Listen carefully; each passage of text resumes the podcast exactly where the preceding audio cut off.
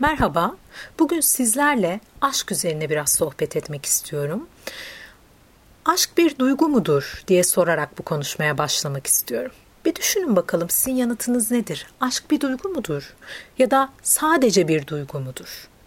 Eğer aşk bir duyguysa insanlar onun gelip geçici, değişebilir veya kontrol edilemez olduğunu kabul etmekte neden zorlanırlar? Daha önce duygulardan bahsederek size bunları anlatmıştım hatırlarsınız. Duygular yoğunlukları zaman zaman değişebilen, zaman zaman ortaya çıkıp zaman zaman kaybolabilen şeylerdir diye. Peki aşk bir duyguysa bunu kabul etmek bizler için gerçekten çok zor. Aslında bu da mutlu olma gayretiyle epey benziyor bana kalırsa. Hoşumuza giden e, bir şeyi fark ettiğimizde onu biraz çekiştirme halinde oluruz ya. Aşk da böyle bir şey. İnsanlara haz veren, keyif veren bir duygu ve ıı, onun hissedilemez olması maalesef tehdit edici ve kaygı uyandırıcı. Son dönemde bir kitap okuyorum. Russ Harris isimli bir yazarın. Psikoloji alanındakiler bu yazarı epey yakından tanıyor olabilirler. Kendisi kabul kararlılık terapisi üzerine önde gelen isimlerden ve e, Act in Love diye bir kitabı var. Bu kitapta kabul kararlılık terapisiyle aşka ilişkin düşüncelerini birleştirerek e, bahsetmiş. Oradan edindiğim birkaç bilgi ve beni düşündüren nokta oldu. Bugün sizlere onu anlatmak istedim aslında. Yazar diyor ki, e, aşk sadece bir duyguysa her duygu gibi gelip geçen değişen bir tarafı vardır ve ilişkinin içerisinde bazen aşkı hissedemeyebiliriz. Ama bu bu duygunun yeniden ortaya çıkmayacağı anlamına gelmeyebilir.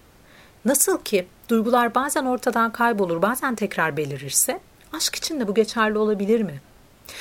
Ve aşkın eylemsel yönüne dikkat çekmiş. Yani demiş ki o an aşık hissetmeseniz de, aşkı hissetmeseniz de aslında mühim olan ilişki içerisinde olmak istediğiniz partner nasıl biri ise veya nasıl bir ilişki hayal ediyorsanız bu değerleri netleştirip aslında buna adanmış eylemler ortaya koymak aşkla hareket etmektir. Yani aşkı duygu boyutundan çıkartıp biraz daha eylem boyutuna taşımış yazar. Benim için de epey düşündürücü ve ıı, farklı bir bakış açısı kazandıran cümleler oldu bunlar. Tabii ki bu aktardıklarım benim e, kitaptan anladıklarım ve yorumladıklarım sizlere. Sizlerin de farklı çıkarımları olabilir.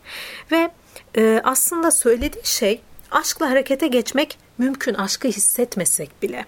Ve duygular bu akışın içerisinde zaman zaman yoğunlaşıp zaman zaman azalabilir. Buna izin vermek de çok insanidir. Çünkü aşk bir duyguysa onu kontrol edemeyiz. Bu beyhude bir çaba olur aşkı kontrol etmeye çalışmak. Kontrol edebileceğimiz şey aşka ilişkin değerlerimize dair nasıl davrandığımızdır.